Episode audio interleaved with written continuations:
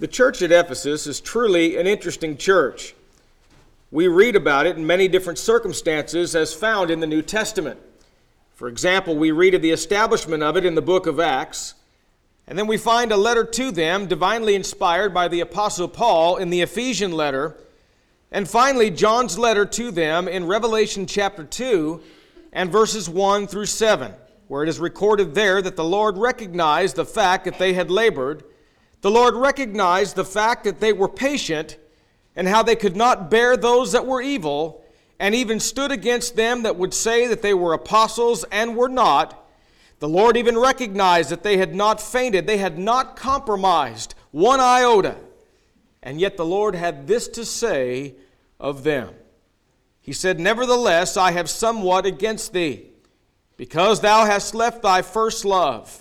He tells them to remember, therefore, from whence thou art fallen, and repent, and do the first works, or else he would come unto them quickly and would remove their candlestick out of his place unless they repent. You see, they had left their first love, and they had gone through the motions of service from a legal standpoint only, and their labor ceased being what it was supposed to be, and that is a labor of love, as Paul mentions to those in Thessalonica in First Thessalonians chapter one and verse three. For a little while this morning, I want to discuss with you how it is that we can avoid losing our first love, and how it is that we can all supply our part.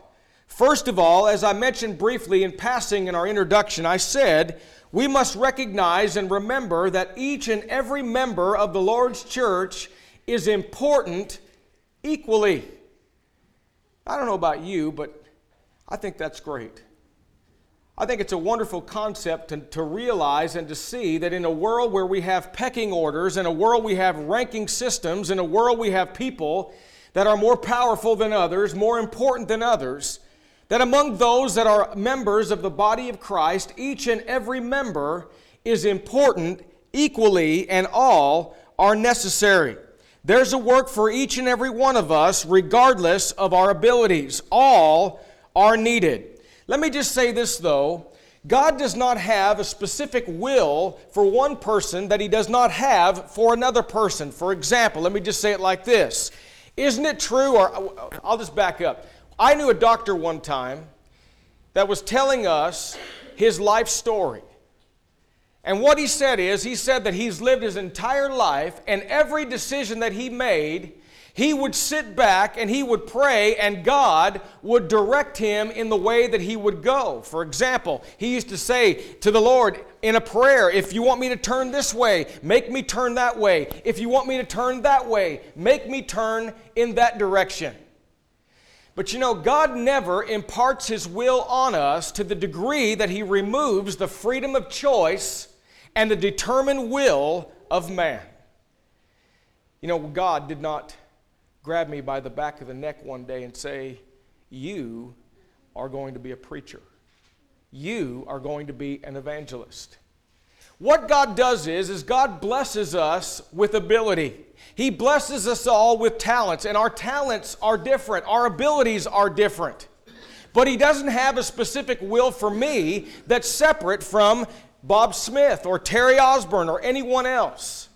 What God requires of me, he requires of you, whether you're a man or a woman.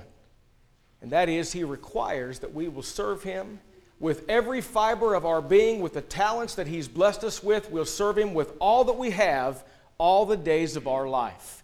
That's what God requires from each and every one of us. And you know, that's what God requires from someone that's been a member of the Lord's church for fifty years. And it's also required for, from a person that's been a member of the church for five minutes. Now, that's a babe in Christ. And when we talk about somebody that's newly converted, we are talking about someone that is a babe in Christ, just like a little baby comes out of the womb. We know that.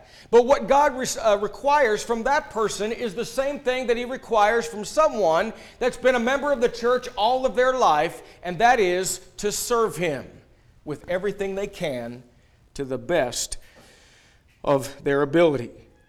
In First Corinthians chapter twelve and verse twenty-two there, the Bible says, "Nay, much more, those members of the body which seem to be more feeble are necessary. And those members of the body which we think to be less honorable, upon these we bestow more abundant honor, and our uncomely parts have more abundant comeliness. What I'm talking about is, you remember last a couple weeks ago, and I, I wanted to make a point here, I mentioned in the introduction that we talked about evangelism a couple of weeks ago. This sermon is not about evangelism. This is something that's different. This is something that every person can do that's under the sound of my voice right now, and you can do it from the very time that you obey the gospel all the way to, to living the, uh, in the gospel all of your life. Things that we can do, specific things that we can do to help in a work. The point of these verses is, in First Corinthians chapter twelve, is every member, though, is equally important, and no one is insignificant in any way.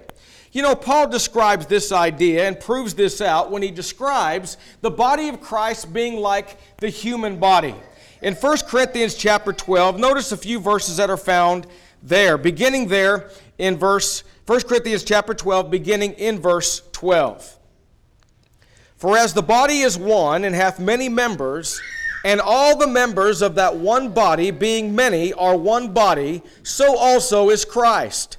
For by one Spirit are we all baptized into one body, whether we be Jews or Gentiles, whether we be bond or free, and have been all made to drink into one Spirit. For the body is not one member, but many.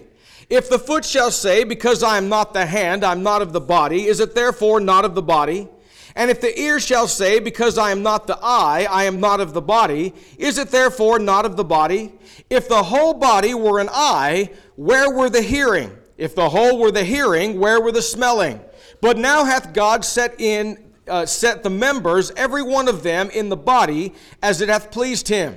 And if they uh, were all one member, where were the body? But now are they many members, yet but one body. And the eye cannot say unto the hand, I have no need of you, nor again the head to the feet, I have no need of you. We are all important. You know, one of the things that we need to do in working together is we need to know each other. You know, in verse twenty-five and twenty-six of this same chapter, the Bible says that there be no schism in the body, but that the members should have the same care one for the other. And whether one member suffers, all members suffer with it, or one member be honored, all members rejoice with it. You know, there is no way, there is no way that we can be there for each other if we don't know each other. There is no way that we can come to the aid of someone that's hurting or struggling if we don't know who they are. And we will never know who they are without spending time with each other. Do you remember when we talked about evangelism, we talked about how imperative it is to establish relationships with people that are in the world, or we will not have, we will not have any influence or impact in their life in converting them. That's all true. But the greatest relationships that we need to have are with each other. You know, there, I hear stories of days gone by. I remember a preacher a couple years ago at the preacher study, his topic was talking about church history and, and the history of the church uh, in the state of California and so forth. And he was talking about how in the days that were before mine, the generation prior to me, and how people spent so much time with one another. Maybe it was because he said that people didn't have any money. They didn't have anything to do. So what they did is they got together and they spent time with each other. That's why so many people went to gospel meetings. There was nothing else that they could afford to do. And he got up and he said, you know what we used to do when we had nothing else to do? We would get together and we would sing. That was our entertainment, he said. We spent time together. I'll tell you something, folks. We can't help each other if we don't know what our problems are, if we don't know each other. You know what's sad is sometimes there are people that are on the fringes and they're struggling, and yet we don't know that they're struggling. But the Apostle Paul would describe it like this. He says, when one member suffer, all members suffer with it, or one member be honored, all members Rejoice with it. Then in verse twenty-seven, he gives the reason for this care, one for the other, when he said, now ye are the body of Christ and members in particular. The next point is we need to consider each other to provoke unto love and good works. You know, the word provoke is oftentimes used in a negative sense. For example, you might say, well, he provoked me into an argument. He provoked me. It was his fault. I know I said the wrong things to him, but it was his fault because, after all, either by his words or his actions, he provoked me. And most of the time, we use the word provoke in a negative sense. But in Hebrews chapter ten, you know, we always talk about Hebrews chapter ten and verse twenty-five regarding forsaking the assembling. And it's true, it's true that Hebrews ten twenty-five means that we need to make certain that when we, we will assemble with the Lord's church, that when we go out of town, every decision that we make, every decision that we make on where we're going to be is, I'm going to get the directory out and find out where am I going to be on the Lord's day. You know why? Because our whole life surrounds our service, and the Lord has commanded we cannot forsake the assembly, and the bare minimum is the Lord's Day morning. We must assemble like we assemble here today. But look at verse twenty-four. Let us consider one another to provoke unto love and to good works. You know what that's saying? You know what the word provoke means? It means to stimulate or induce. You know what Paul, which I believe is the writer of Hebrews, is saying? He's saying to me that I need to do something to provoke, stimulate, encourage, whatever it might be, or induce you to good works and you to me. That sounds like a, an assignment for us to do. Work is involved and time is involved. Next, we must realize that we are members one of the other. In Romans chapter twelve and verse five, where Paul says, so we being many are one body in Christ, and everyone members of another. I am a member of you, or part of you, and you are a part of me. And because of that, the Bible says that we love one another. In John chapter thirteen, beginning in verse thirty-four, the Bible says, a new commandment I give unto you, that you love one another as I have loved you, and that you also love one another. By this shall all men know that you are my disciples, if you love one another. In other words, we cannot be the disciples of our Lord and Savior Jesus Christ without having this kind of love for one another. One more point, and I'm going to sum up what we've talked about so far. And when we do that, and because of our love one for the other, we help each other.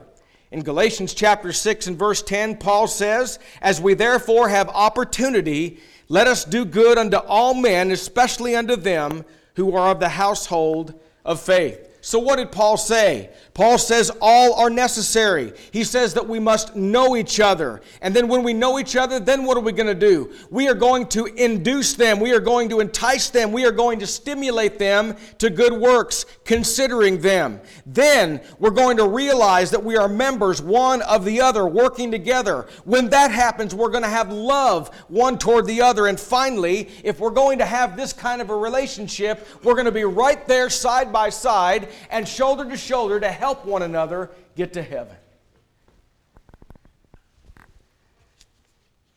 Each member can supply something to make the church strong. God said certain in the early church in Ephesians four and verse eleven that we read in your hearing, where it says, and he gave some apostles and some prophets and some evangelists and some pastors and teachers. Now, there was a time when the apostles were the ones who brought the word to the world. There were those apostles that were those that were inspired by the Holy Spirit, and they became walking Bibles, and they were able to bring God's word to man. We know, though, that all of those things that happened back then, apostles, prophets, miracles, spiritual gifts, and all of that, all of those things were for a time before the inspired written word was completed. But that which is perfect has come, and therefore we don't have apostles today. We don't have prophets today. We don't have miracles today, miraculous measures of the Holy Spirit, and spiritual gifts that were passed down through the laying on of the apostles' hands to confirm the Word of God that was revealed to the people. But we have this book. We have God's Word, God's will toward man.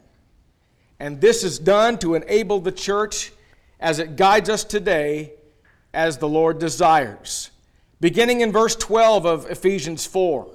It's for the perfecting of the saints, for the work of the ministry, for the edifying of the body of Christ, till we all come in the unity of the faith and of the knowledge of the Son of God, unto a perfect man, unto the measure of the stature of the fullness of Christ, that we henceforth be no more children, tossed to and fro, and carried about by every wind of doctrine, by the sleight of man, and cunning craftiness, whereby they lie in wait to deceive, but speaking the truth in love may grow up into him in all things, which is the head, even Christ.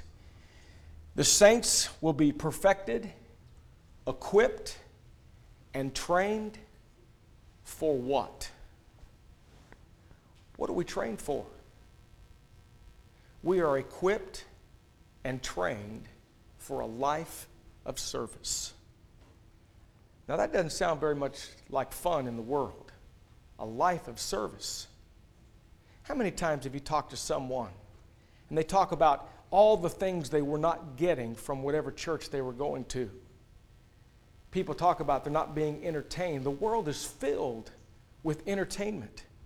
And entertainment has gone into the religious business too, to get people to come and live whatever kind of life they want to live and still have some sort of semblance of God in their life or some relationship with the Lord. And yet, these things are to equip us for a life of service. Our life is to serve God and also serve our fellow man.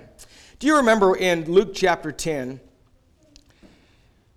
when there was a lawyer, and that lawyer came to Jesus, and the lawyer says, "What must I do to inherit eternal life?" And Jesus says, "What sayest the law, and how readest thou?" And the lawyer says that thou shalt love the Lord thy God with all thy heart, with all thy soul, with all thy strength, and with all thy mind, and my neighbor as myself. And Jesus says, "Thou sayest well." He says, "Do this, and thou shalt live." Now, I'm not going to go into the parable of the Good Samaritan. I'm just going to talk about one aspect of what happened there in that narrative. Of all the questions that this lawyer could have asked, he didn't have a problem with the concept of loving God with all of his heart. He didn't have a problem with the idea of loving God with all of his mind and all of his strength and all of his soul. He didn't have a problem with that concept. What he wasn't understanding is, he wasn't understanding that the next part also demonstrates how we love God and how we serve God, and that is how we serve our fellow man. So this is what he says. He says, "Well, who then is my neighbor?" You know, Webster defines neighbor as a nigh dweller, somebody that lives close by. But we all know the story of the Good Samaritan, where Jesus just describes a certain man, meaning this, anybody. We're responsible for helping anybody that we have the ability and the opportunity to. We serve God today by the way that we serve each other. Let me just say this too. When God's people get their feet in motion, when we get a work going, you know, I've been talking about momentum for the last few weeks. And it's true, momentum is a very powerful thing. Momentum is something that once it gets going, it's easier to keep it going. Sometimes the hardest thing to do in any aspect of life, in a work or whatever you're doing, is to get it started. Sometimes all we need is just somebody to stand behind it and push it so we can all just get moving and get started. I was talking to Daryl the other day about how, how impressed I am with the congregation here, where everyone that I know, and I know you well, we have history together, we go way back, we know each other better than a lot of times a preacher can know a congregation when he just moves into a town that he's never been in. So we know each other. That's a good thing. That's a wonderful thing. One of the things that I have always noticed about these brethren, all of you right here, is your, your ability and your willingness to do whatever it is that's needed.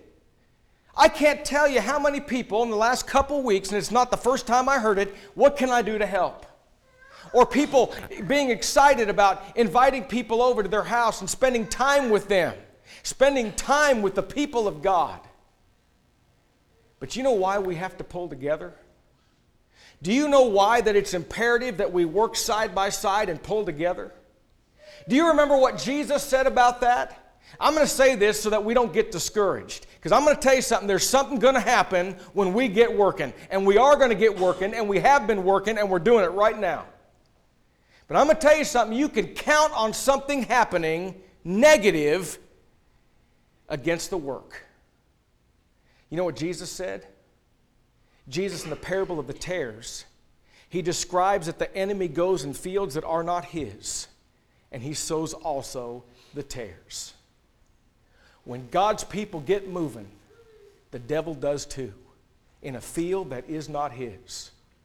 And if the devil can get us to be opposed to one another, if the devil can get us to be at odds with one another, if the devil can figure out a way that we're going to backbite each other and snip at each other and cause hurt to one another, if they can do that, if the devil can do that on the Lord's ground, he can destroy the work of the church.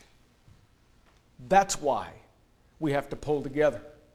What does that mean then? Grow discouraged? No, just realize what's happening. And when those things happen around us, and these peripheral issues are happening around us, and the devil's working, just recognize what it is. It's the devil. So what are we going to do? We're going to be closer than we've ever been before. We're going to love each other more than we ever have in days gone by. We're going to grow together and be stronger together than we've ever been. We're going to study our Bibles. Ryan prays about studying your Bible every time he prays. We're going to study our Bibles more than we ever have and get more knowledge than we've ever had in days gone by. We're going to pray to God too. We're going to wear our knees out praying to God for what? For wisdom, so that God's going to help us in handling whatever endeavor is before us, handling any obstacle that comes our way. And the work will survive, and it will thrive, and it will be the kind that the Lord talks about that produces a hundredfold. If we pull together, if we stay together, if we work together. When we do this, the church is going to be edified. We are going to grow in number. We are going to grow in spiritual strength.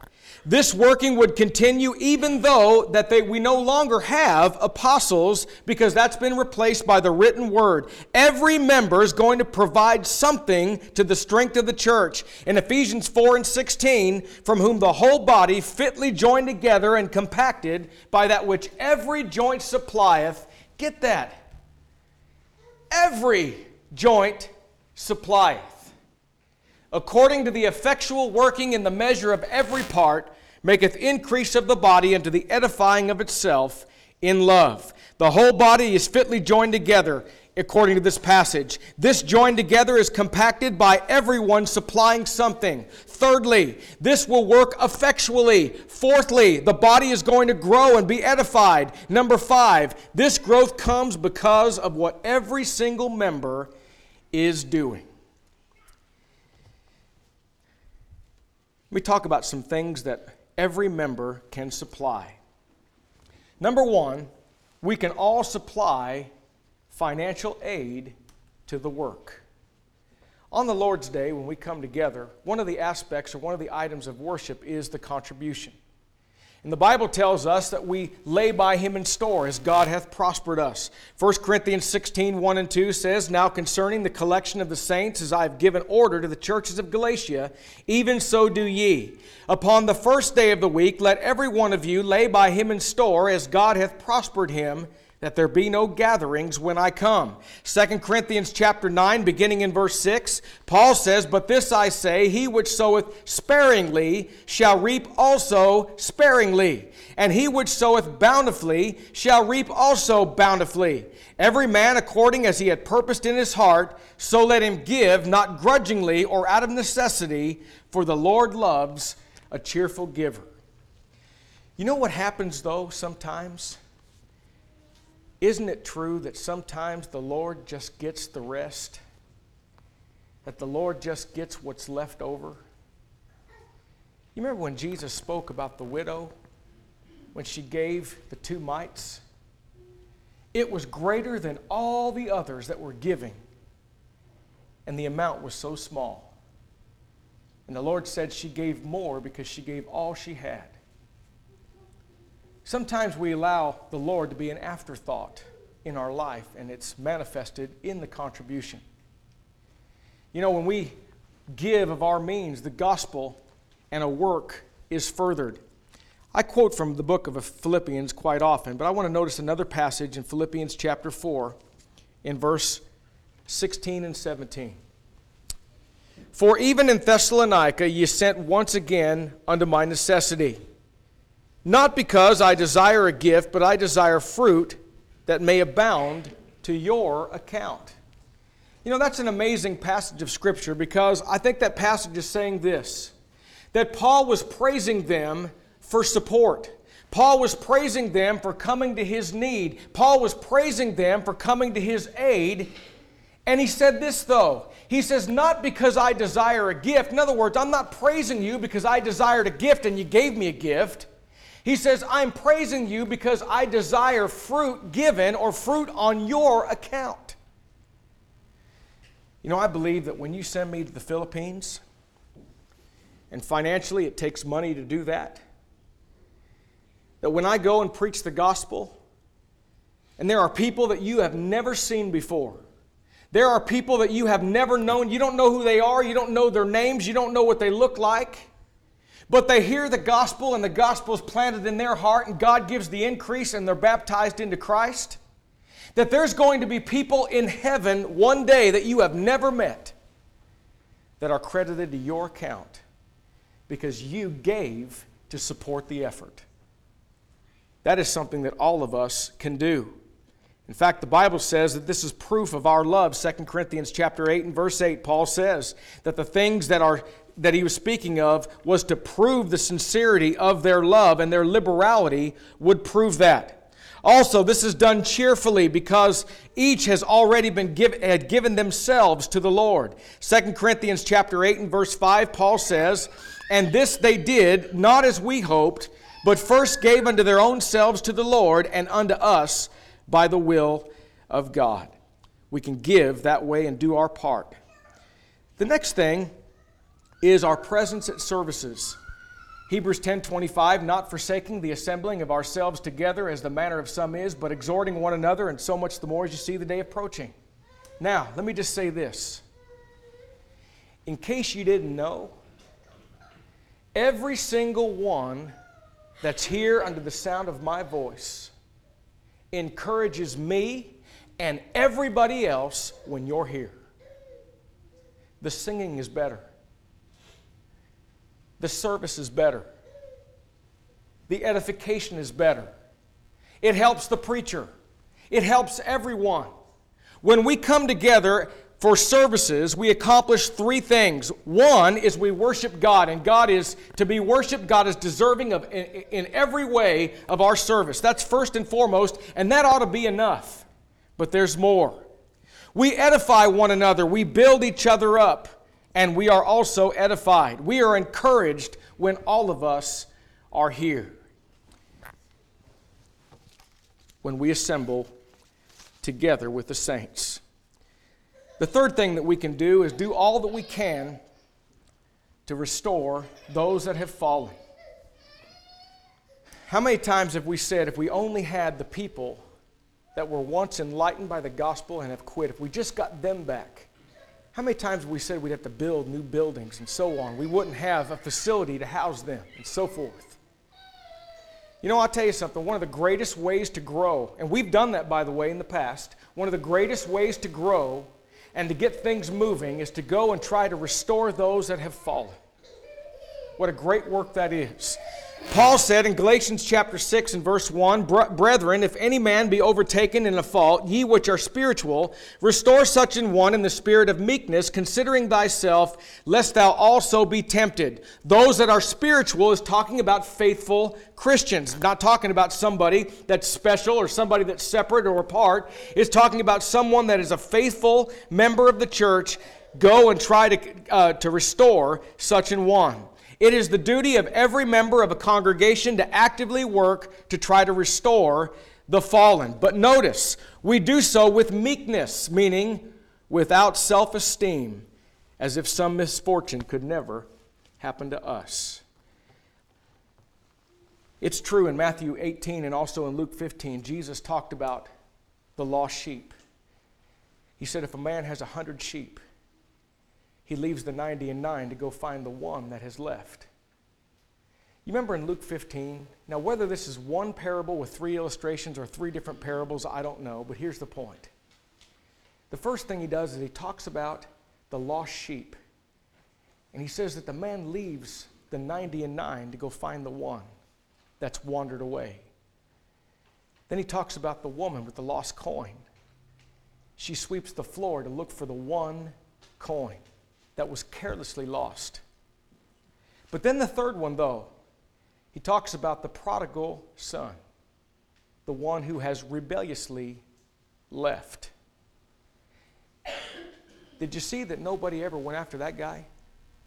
Have you ever noticed that? Why didn't the father? Now, if there's even more so a picture of beauty, it's a picture of the father more than the son that left. It's a picture and a story about the forgiving father and the father that longs to forgive his child, waiting back there, watching and waiting for the return of the one that left. But why didn't he go and go after the young son that left? Why didn't anybody go? I think that's different than somebody that just wandered away. That's somebody that was carelessly lost. You know, sometimes a new member might slip through the cracks. Maybe they were struggling, and pretty soon we look around and we don't see them any longer. What are we going to do? Hey, we better sweep that floor. We got to find that coin. We got to bring that one back. But what about that prodigal? What's different? What's different is this father knew that it would do absolutely no good to try to stop the son before the son left. You know why? Because the heart was already gone. And you've heard me say this in the past, folks. Apostasy of heart will always precede apostasy of life. That's a fancy way of saying the heart goes first. And that's what happened. The heart was gone first, and this person went to see it. It's like this. Give you an example of a person like this. I am tired of doing what's taught. There's too many rules. I'm sick of the rules. I'm sick of all that. I'm tired of hearing about there are things in life that are wrong. I'm tired about having to give up things to be a Christian or a member of the Church of Christ. So I'm just not going to do it anymore. I'm going to turn my back and go and do whatever I want. You ever notice when somebody leaves like that, oftentimes they leave hateful, hateful in their heart, blaming someone else. That's when somebody re- leaves with a rebellious heart. Isn't that kind of what Paul was talking about in Hebrews six? He said if somebody knows all this, they've been enlightened by all this, and they leave, they depart, they reject it after they know it. Now, we're not just talking about somebody that was weak and didn't know any better. We got to go teach them. We're talking about somebody that knows what the book says, but they leave anyway. I think that's what Paul's meaning when he says it's impossible to restore such an one. I like what Richard DeGoff says. Here's how he says it. Best way I've ever heard it, I think. He says, you can't restore them. They got to restore themselves. They got to come back to this. That's the only way. When you rebel, you've got to change your heart and get your heart going back in the proper direction. That's someone that leaves rebelliously. You know, I'll tell you something. We need to try to soften hearts, but I don't think to just to a degree. They have. You get to the point where there's nothing more you can do. How can we do that though to restore those that have fallen? Send a card. I appreciate so much folks that lately have sending cards to people that are out of duty. Sometimes people say, I don't know what to say. Just say this: we miss you. We want you back. Have you ever been angry because somebody says, you know, Darryl, I really miss you? You think he's going to get mad at me?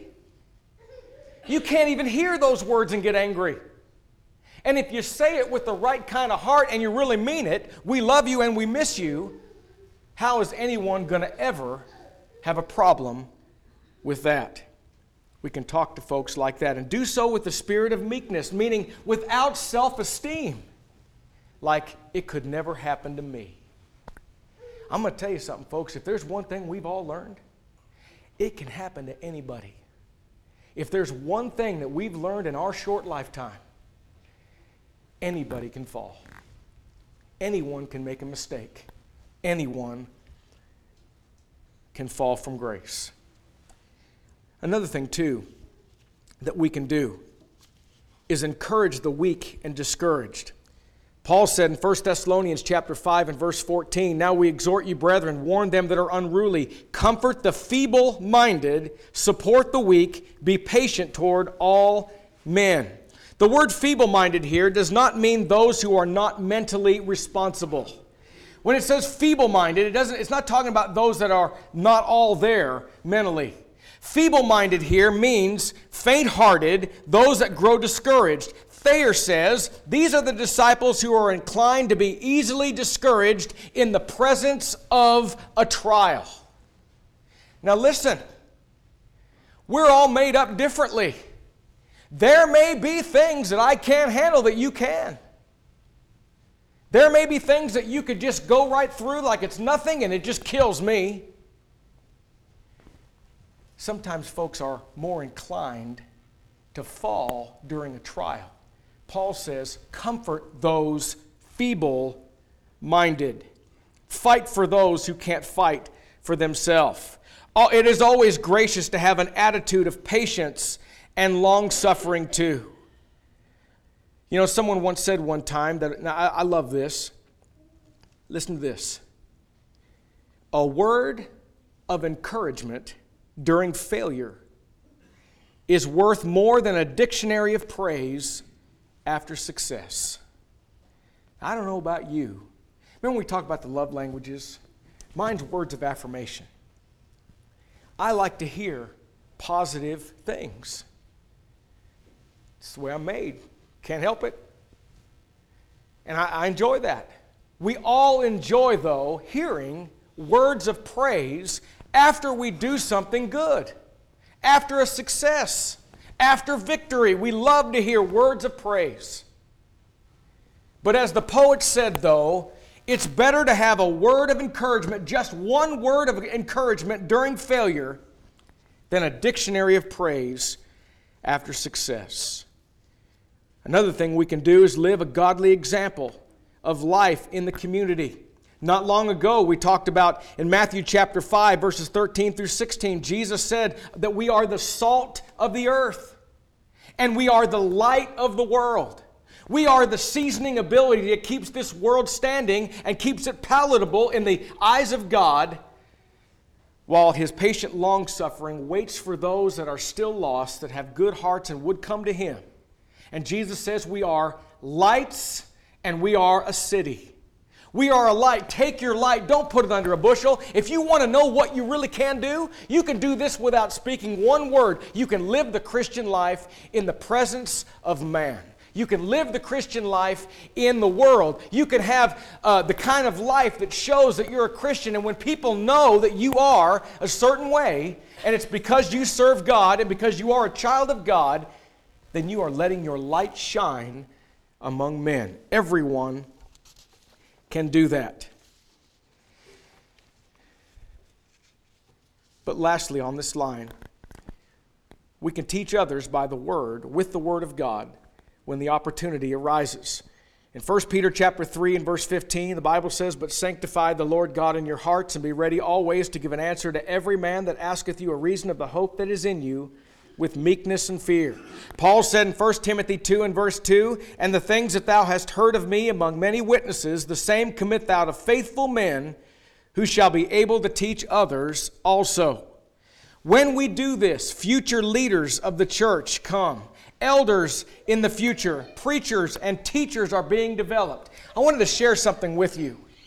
I was very impressed with this because I don't remember at any point in time in my life, I don't ever remember hearing this to the degree that we heard it in Oklahoma at the New Year's meeting during the young men talks the last night.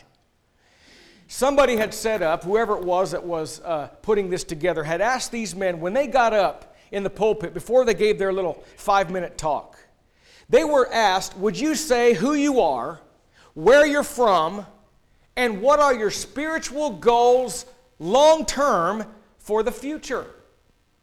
Now, most of the time, when you get young men that are in the pulpit during these times, they say, I would like to be an evangelist. I would like to be a preacher. And there were those, too, that said that. They really were. And that's great, because we need preachers. I'll tell you something, we need preachers bad. We need preachers bad, especially in this state. Lord's church needs preachers. But I'm going to tell you something, we need others too. And you know what the, the most common thing that was spoken of these men as a goal? It was over and over again, I would like to be an elder one day. I don't know that I've ever heard it that much. Any one time. One after the other, after the other. A young man stands up, great speaking ability, he says, I want to be an elder. That's a wonderful thing. The Lord's church needs leaders. Sometimes things go by the wayside because we don't have good, strong leadership. And I'm going to tell you this. This congregation is at peace, and this congregation has good leadership. That's a wonderful thing, working together for a common goal. It's not always like that. In conclusion, though, some fail to make the church stronger, like the man that was described in First Corinthians chapter five when he was boastful about a sin that wouldn't even have been named among the Gentiles. Paul said, purge out the old leaven, because a little leaven leaveneth the whole lump. Some are like Diotrephes. They just want the preeminence. They just want the praise. They want the position of honor. Some are like Demas, where Paul said in Second Timothy four and verse ten, my Demas hath forsaken me, having loved this present world. Some gossip, complain, and murmur, as Paul warned against in Philippians two and verse fourteen. And by so doing these things, they destroy the church instead of building it. You and I will give an account to how we provided for the strength of the church. The Lord's church is the greatest institution in all the world. It was blood-bought by Jesus. It's in our care. And I'm going to tell you something, we're going to give an account to how we built it up, or did we tear it down? Did we build it up or tear it down? It's going to take all of us. It's going to take every single one of us working together for the common goal. Remember that the devil is going to do all he can to undermine our efforts. But remember this. Remember that the battle is the Lord's. The war is against the devil. If we'll just recognize what it is, we'll pull together and be stronger than we've ever been before, and we'll move about in this world serving God the best we can. We thank you for listening to our podcast put on by the Church of Christ at twenty-two fifteen Plans Road in Bakersfield. If you would like any additional information, or you would like to receive a free Bible correspondence course by mail, please email us at info at church of christ bakersfield dot com. Our service times are Sundays at ten thirty a.m. and five p.m. and Wednesdays at seven thirty p.m. Please make plans to join us. We would love for you to be our honored guest.